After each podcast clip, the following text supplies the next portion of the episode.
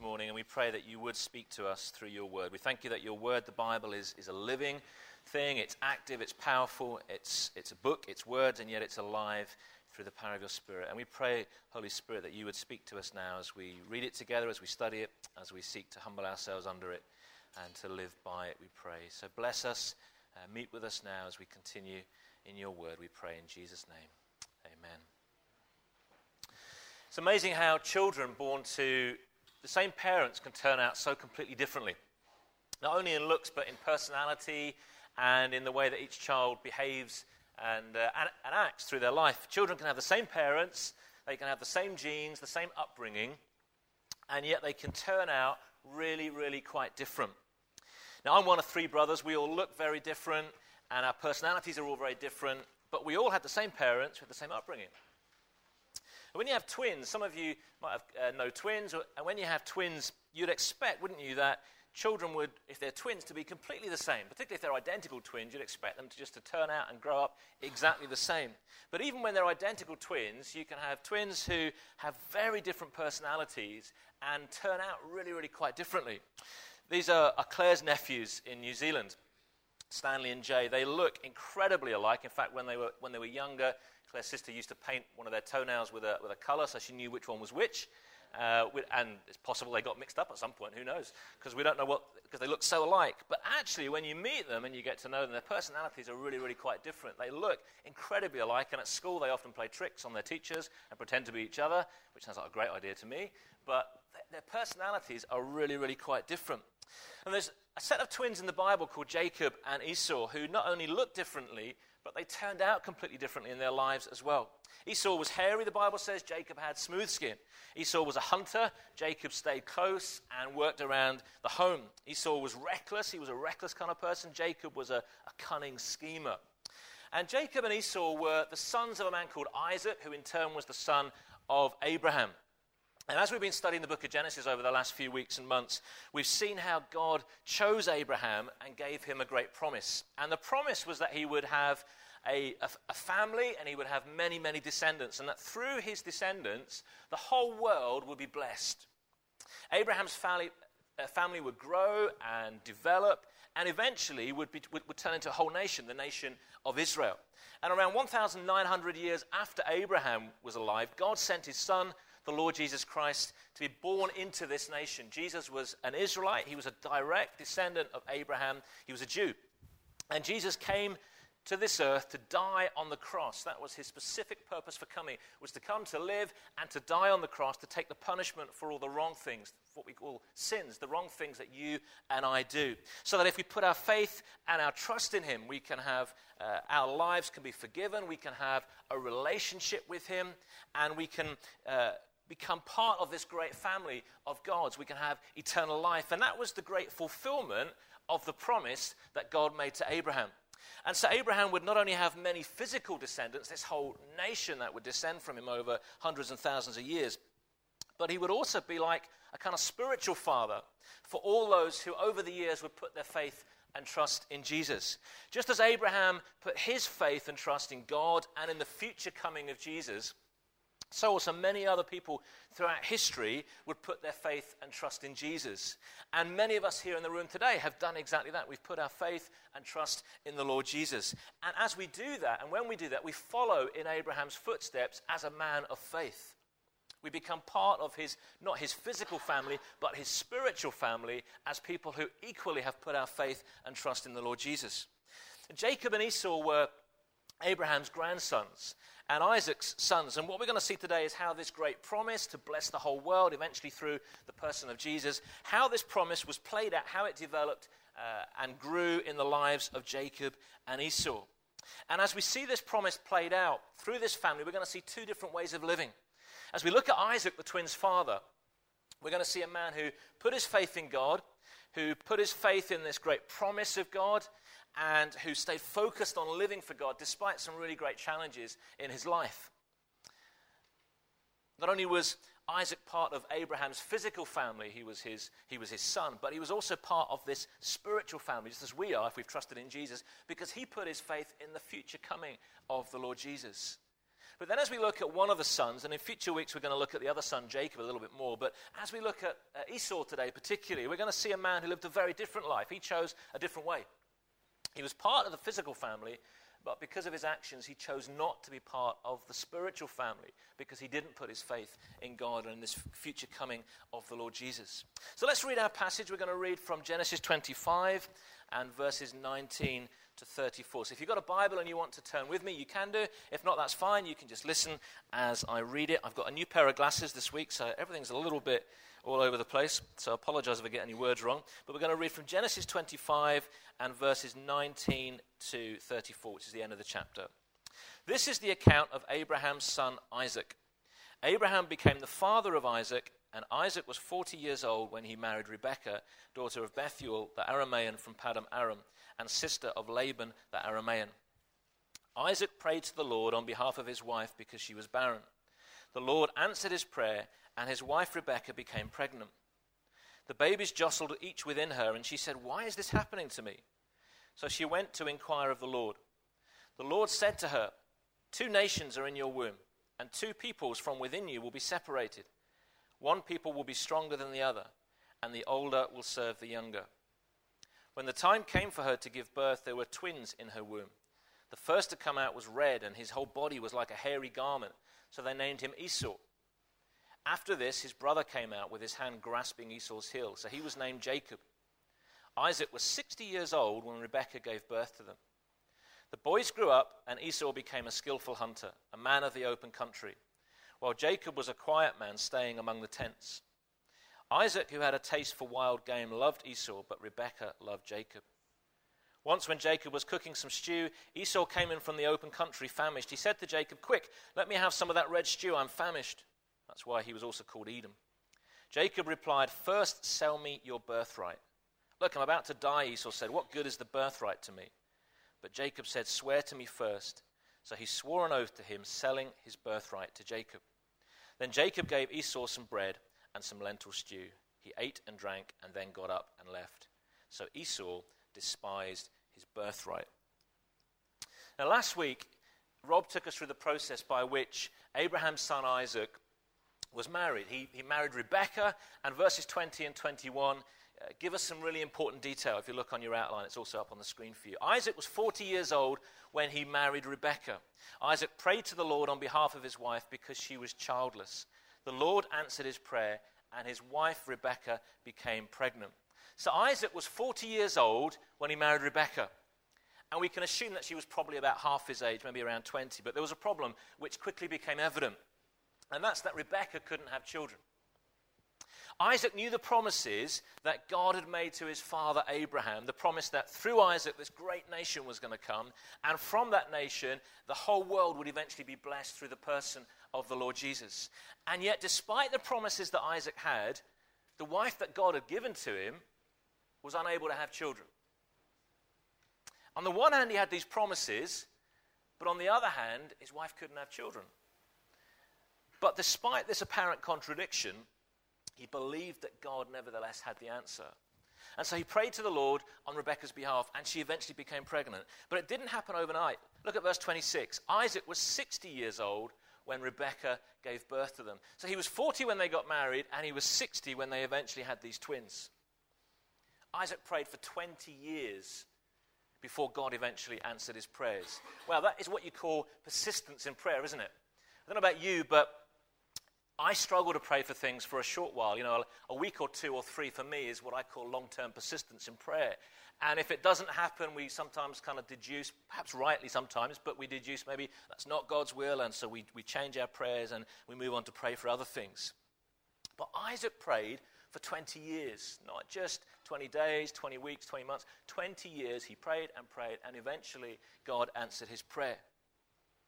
Isaac recognized that God was in control. He had this kind of conundrum or this dilemma that on the one hand, God had given him a wife, he had these promises, and yet it wasn't happening. And so he recognized that it was God who was in control. He recognized that God was at work, and so he brought that situation to God. He knew that he, God was able to change the situation. And that's a great challenge for us today, isn't it? As we, as we face problems in our lives, as, as other people around us, friends and family face challenges and problems in our lives. Because so often we fail to pray at all. And often only when after we've tried everything else, don't we? we? You know, we do everything else and then we think, actually, I haven't actually prayed about this. Whereas the Bible teaches us that God rewards those that seek Him in faith through prayer. God rewards those that come to Him in faith through prayer. And prayer demonstrates our faith in God. Prayer is many things, and, and, there's great mystery in prayer, but, but part of what prayer is about is demonstrating our faith in God. We come to somebody that we cannot see, we come in faith, believing that He has the power to be at work and change and transform our situations. The problem is that we live, particularly today, ever increasingly in an instant gratification culture. You know, we have every single thing on our phone at an instant, and we live in that kind of culture, and it's difficult to escape from that. It makes it difficult for us to wait upon God. That sense of standing back and being patient and, and trusting God is countercultural for us today because everything's instant. But the God that we pray to, the God that we worship this morning, well, there is only one God, but He's the same God that Isaac and Jacob and Esau uh, were born into a relationship with. He's the same God that, that Isaac prayed to. So the challenge for us is to not only pray about the situations that we face and, and those around us face, but also to be persistent in prayer. Because that demonstrates our faith in God. When we're persistent in prayer, when we pray in the first place, it demonstrates our faith. But as we persist in prayer, it demonstrates our faith in God. So write that down. God wants me to be persistent in prayer. God wants us to be persistent. God wants us to pray. Often we don't pray at all. But far more often we do pray and then we, perhaps after a few days or a few weeks or a few months, we stop praying. But here's an example of somebody who prayed for 20 years. Jesus said the same. He said he taught a parable, and, and, and the gospel writer says Jesus taught this parable to show that we should always pray and not give up. So there's great truth in this. But I want us just to take a few moments just to pause, perhaps individually, and think about those two or three big issues in your life that you've been praying for. Maybe for some time in your life that you've been praying for. And I want you to write them down because it's really helpful sometimes to write those things down and just kind of have them crystallize in our, in our minds. Maybe you've been praying for something in the past, but you've stopped.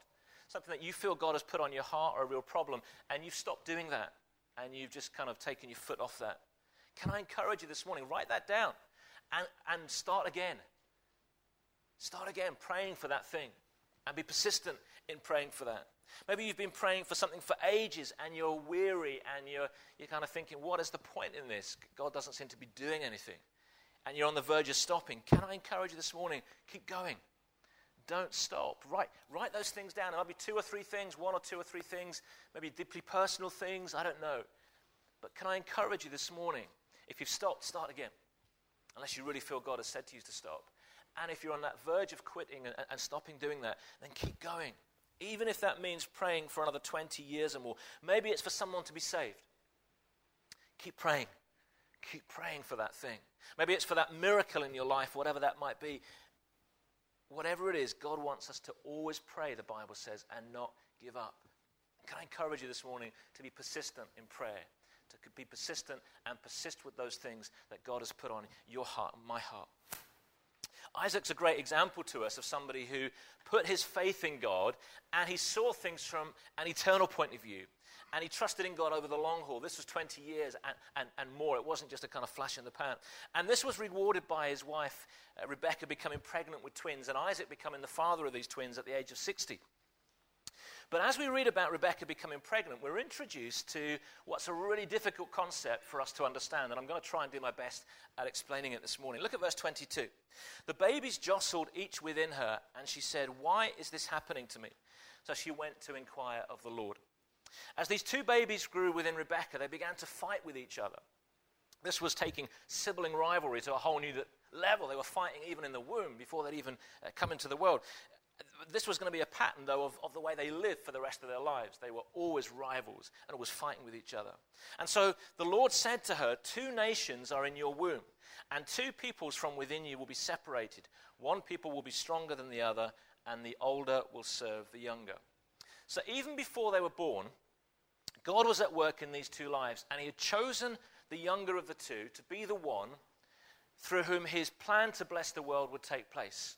Now, normally, Naturally, it would be the older child who would be the heir, and he would inherit things from the father.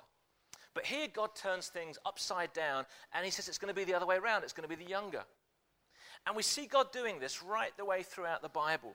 God chooses people and He involves them in His plans, even when, humanly speaking, they seem unqualified or even sometimes disqualified. And if we trace his great plan of how he was going to bless the world by sending Jesus to die for us on the cross so that it's possible for us to be forgiven and, and have eternal life and have a relationship with God, when we look at the human ancestry of Jesus, those that were humanly uh, Jesus' ancestors, God repeatedly chooses the people that are the most unlikely people to be Jesus' human ancestors. And part of the reason I think he does that is to show us that God is not interested in who we are or what we can do. That is a secondary issue. Part of the reason he does this is to show us the way that to a relationship with him and being right with God isn't based upon who we are or what we can do, but is solely based upon him being gracious to us. Gracious, or, or to be gracious, just means to treat us in a way we don't deserve to be treated. The world values people based on their wealth, based on their looks or their education or their, their uh, titles or the car they drive. But that is not how God views us. That's not how we should view each other. God specializes in taking people who've been written off by the world around them, and He takes them and He saves them and He does great things through them. And Paul says this in 1 Corinthians God chose things the world considers foolish in order to shame those who think they are wise. And he chose things that are powerless to shame those who are powerful. God chose things despised by the world, things counted as nothing at all, and used them to bring to nothing what the world considers important. As a result, no one can ever boast in the presence of God. Today, you might not feel that you've got anything God would be interested in, and maybe in one sense that would be true. But God loves you nevertheless. God loves you with a passion. He loves you so much that Jesus came to die for you on the cross to take the punishment for your sins. That's how much God loves you. And He loves to take people like you, people like me, who in this world's eyes might never really amount to a whole load.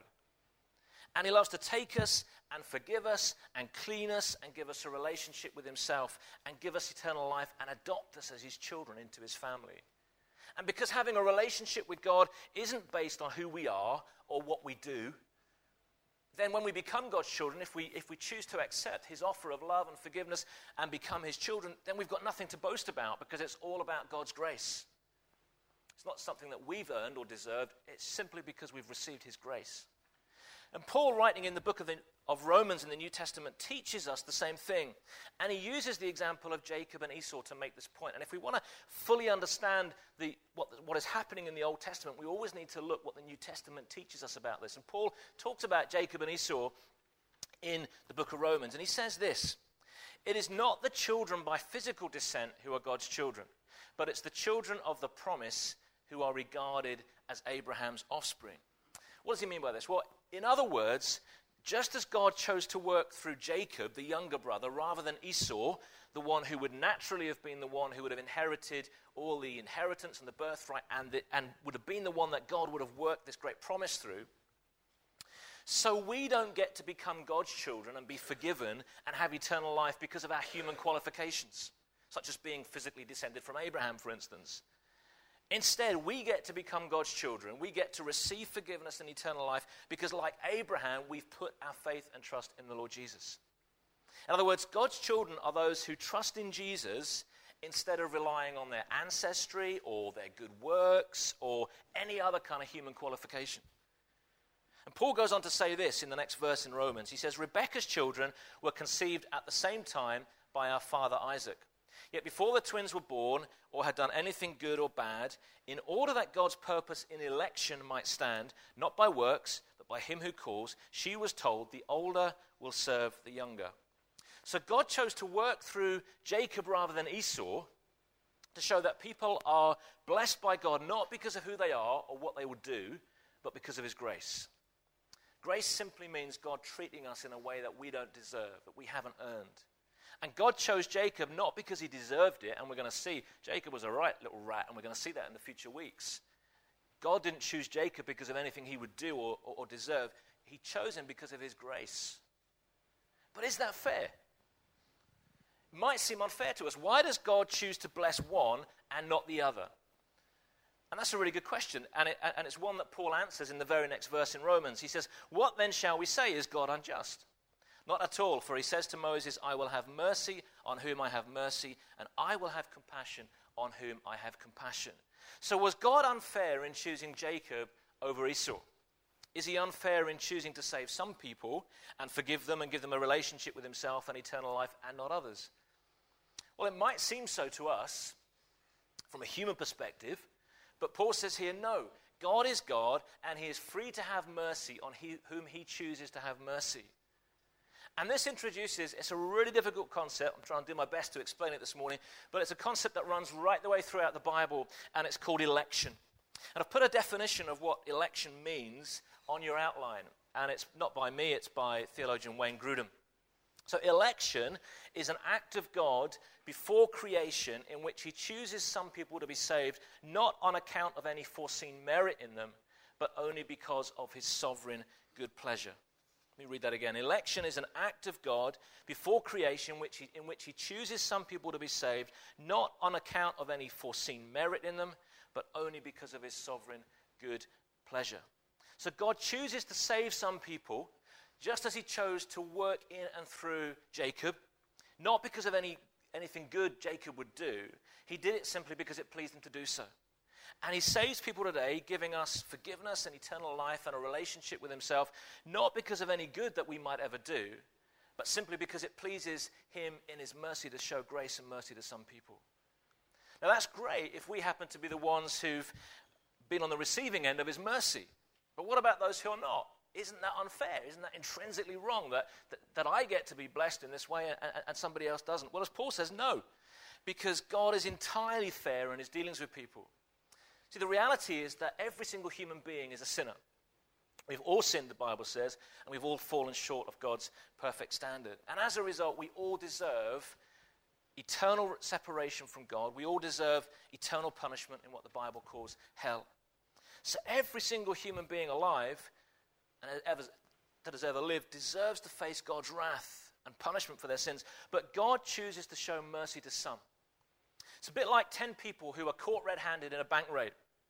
And they all plead guilty. There's no, there's no room for doubt. They're all sentenced to life imprisonment.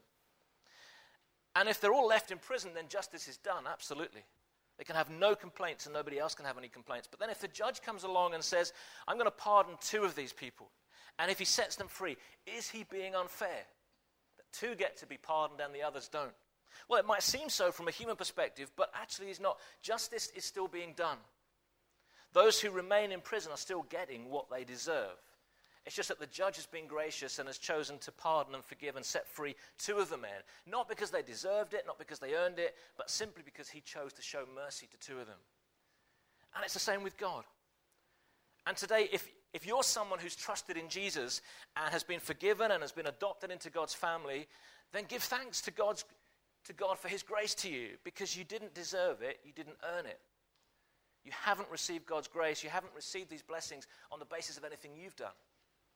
And when we realize that we've received these great blessings from God, when we realize that God has given us all of these great things and we've not earned any of this, then the only logical response as a result of that is to offer our lives back to God. Write that down. The only logical response is to offer our lives back to God. Paul says the same in Romans 12 1, doesn't he? He says, In view of God's mercy, in view of this great act of sovereign mercy, we should offer our lives as living sacrifices, which is, our, which is the logical or the, the spiritual act of worship to God. But I do want to stress that although the Bible does teach that God has chosen some to be saved before the world was even created, it still nevertheless teaches that the offer of forgiveness, of eternal life, and a relationship with God is freely available to everybody. This is a genuine offer to everybody who will respond. And if you want this morning to accept God's grace, if you want to accept the, the offer of forgiveness and of being right with God and having your life cleaned up and made right and, and coming to part of His family, you can do that. This is a genuine offer to everybody who will respond. And that's something that you can do today. That's a step that you can take. You don't even need to go home this morning and do anything else. You can come to the Lord Jesus and say, Lord Jesus, I am a sinner. I have messed up. My life is not what it should be. And I thank you that you died on the cross for me. And I thank you that you're offering me forgiveness and eternal life. And this morning I choose to accept that. and I surrender my life to you. And in that moment, you can become a whole new person and enter into God's family. That is a real offer, a genuine offer that God offers to all. And maybe you want to know more about that. If that's something that you want to explore more, then please do come and chat with me afterwards. I'd be delighted to do that. However, this is a difficult concept. I admit this. That, that how can these two things come together? Election, what we call election on the one hand, and the free offer of grace and mercy on the other hand. All we can say is that the Bible clearly teaches both. Often we, we shy away from one or the other because we don't understand them. That's not doing the Bible justice. We need to hold both, we need to hold to both of these teachings clearly and strongly. But we are never going to fully be able to bring these two together with our finite human minds. So all we can do is hold them both and teach them both and believe in them both. Now, we started out with Isaac, who had put his faith in God's promises and was persistent in prayer. And he wasn't living, uh, uh, and, and he was living for, the, uh, uh, for eternity. He was, he was focusing on God, he was focusing on the great promises of God. But then our passage ends with Esau, one of Isaac's sons. And Esau was just the complete opposite. Hebrews 12, verse 6 says this to us about Esau See that nobody is sexual, sexually immoral or is godless like Esau, who for a single meal sold his inheritance rights as the eldest son. Esau is defined in the New Testament as being godless. Why? Well, he knew the promises that God had given to Abraham about the great nation that was going to descend from him. And he knew how that this, this uh, from that nation, the whole world would be blessed by one's particular special descendant. And he knew that that was going to be, he didn't know perhaps the full detail, but this was going to be the Lord Jesus Christ who would come, and that that descendant should have come through him. He was the oldest son. And he knew that as the oldest son, he was the focus of these promises. He was the one that the promise would naturally have been fulfilled through. But because Esau was godless, in other words, he wasn't interested in the things of God, he was more interested in instant gratification and just living for himself and living for the here and now. Because of that, he rejected what should have been his and he gave it to his younger brother just for a pot of stew. Staggering, isn't it? He came in starving. His cunning brother got, got him to sell his birthright and his inheritance and his place in this great plan of God, and he sold it for a bit of stew. Staggering. And in doing so, as Genesis 25 34 says this, so Esau despised his birthright because he was godless. He had no interest in the things of God or in God's plans for the world. And he handed over his part in the future, not just the inheritance of, of the land and, and the, the, money and all the rest of it, but he, he handed over his place and his part in history for a quick meal because he was hungry. And the writer of the book of Hebrews is saying to us today don't be like Esau. Don't trade the eternal blessings that God wants to give you for instant gratification.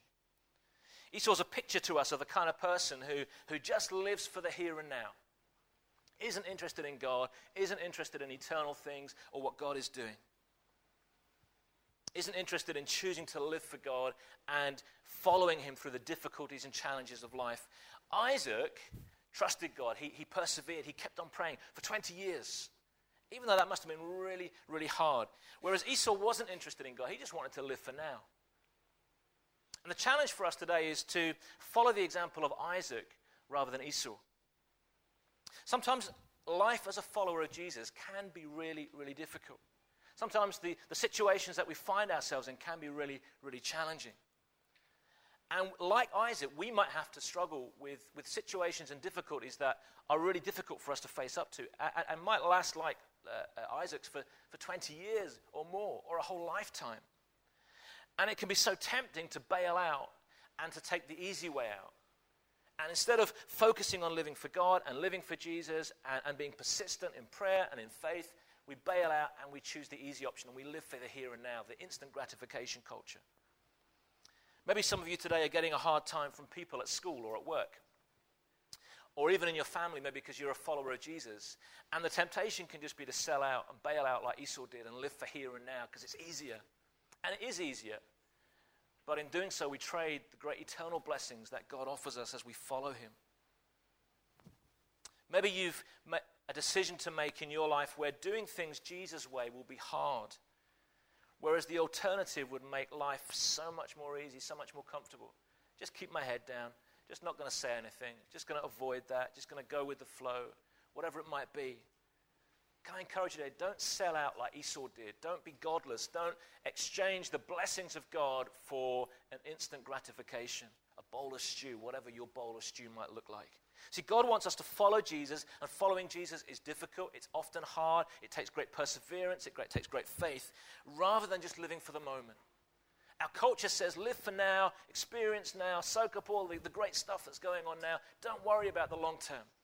And God says, no, no, worry about the long term. Live for me. Don't sell out. Don't live for the moment.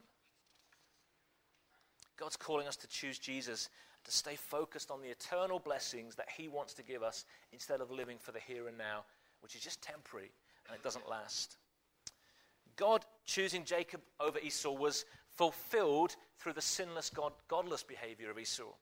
And knowing that Esau would one day uh, do what he did, God was able to turn what was a bad situation into a good one. And God chose to work through the younger twin Jacob so that this great nation and the great blessings that, that, that Jesus would bring would come not from Esau, not because of any good that Jacob would do, but to demonstrate his grace and his mercy. God doesn't love people because of who they are or what they can do. He loves people simply because he's a gracious God. And today he offers each one of us his love and his grace. He offers us eternal blessings, not based on who we are, but on what we do. So, sorry, not on who we are or what we do. He, he offers them to us simply because he's a gracious God, simply because he loves us and he wants the best for us. And the challenge for each one of us is to respond to his love and his grace and give him our whole lives in response. To choose to follow Jesus, to live his way, rather than living for the here and now. There's two ways we can live essentially, and we can see them in the lives of uh, Esau and of Isaac. We can live like Esau, we can reject God, we can live for the here and now. Perhaps in the big things of, of actually trusting in Jesus for salvation, but also even as Christians, just in the daily things, we can sell out and choose the, the here and now rather than living for the big picture for God. Or we can live like Isaac, we can put our faith in God in his promises, trust in him, and live for him. So let's follow that, that great example of Isaac rather than of Esau and be people who stay focused on our heavenly calling and receive all those blessings that God wants to give to us. Let's pray. Father, we come to you this morning. We thank you uh, for this difficult, complex passage, yet we thank you for the great things it teaches us. We thank you for the example of these two different men, two different ways of living. Help us to live in a way that honors you, that chooses you each day, that chooses to live your way rather than living for the here and now. Thank you, too, Father, for this great and difficult concept of election. And we don't understand it, we can never fully understand it, but we thank you, Father, for the fact that you choose to, to love us and you choose to give us your grace and mercy. Help us this morning to, to understand that it's not based on who we are or what we do, but it's just based on your grace, and we praise you for that. Lord, I pray this morning, if there's people here this morning who've never yet accepted your grace and mercy, that this morning they would reach out and put their faith and trust in you and give their lives to the Lord Jesus. Help us to live these things out, we pray, in our lives, in every day. And we thank you most of all for your grace. Lord, we have nothing to boast about. It's all of your grace. You treating us in a way we never deserved, we could never earn. And we praise you this morning for your wonderful grace. In Jesus' name.